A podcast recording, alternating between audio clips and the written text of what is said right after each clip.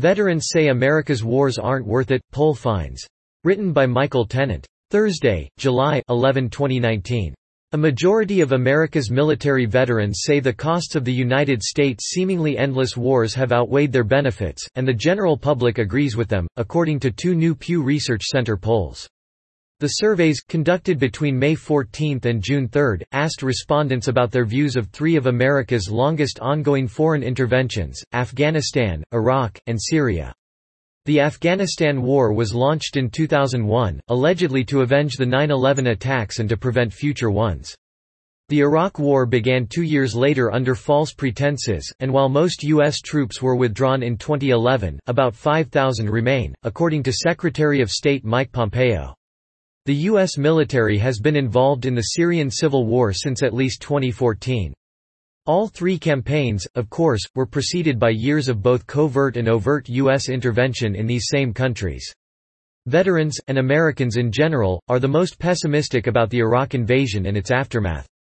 A whopping 64% of veterans said the war was not worth its costs, 62% of all Americans agreed.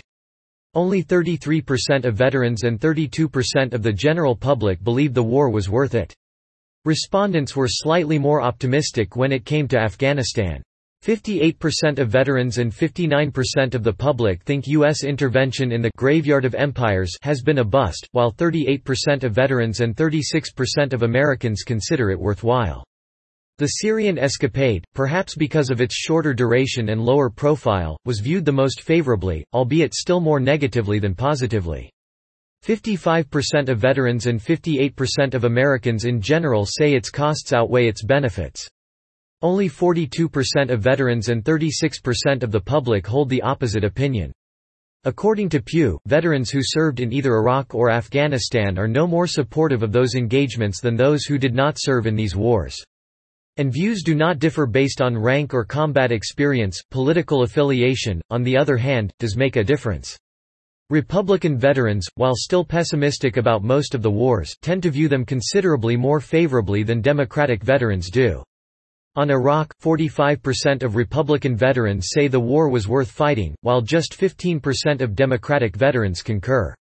Likewise, 46% of Republican veterans versus 26% of Democratic veterans support the Afghanistan intervention, and 54% of Republican veterans and 25% of Democratic veterans say U.S. involvement in Syria has been more beneficial than not. The party gaps are nearly identical among the public, noted Pew. An objective assessment of these wars would suggest that Americans' pessimism is warranted. The United States remains in the longest period of sustained military conflict in its history, with no end in sight. Estimates of the financial costs of these wars, including expected future spending on veterans' health care and disability payments, run as high as $6 trillion. About 8,500 American military personnel have lost their lives in these conflicts, and thousands more are enduring long-term physical, psychological, and emotional suffering. Hundreds of thousands of foreigners have been killed. Christians are perilously close to extinction in Iraq, according to an Iraqi archbishop. The Iraq War led to the rise of ISIS, with which the United States has allied itself, whether intentionally or not, in Syria, while battling it in Iraq. The ever-present threat of blowback from these and other foreign interventions has given authorities cover for curtailing Americans' civil liberties and spying on their every move.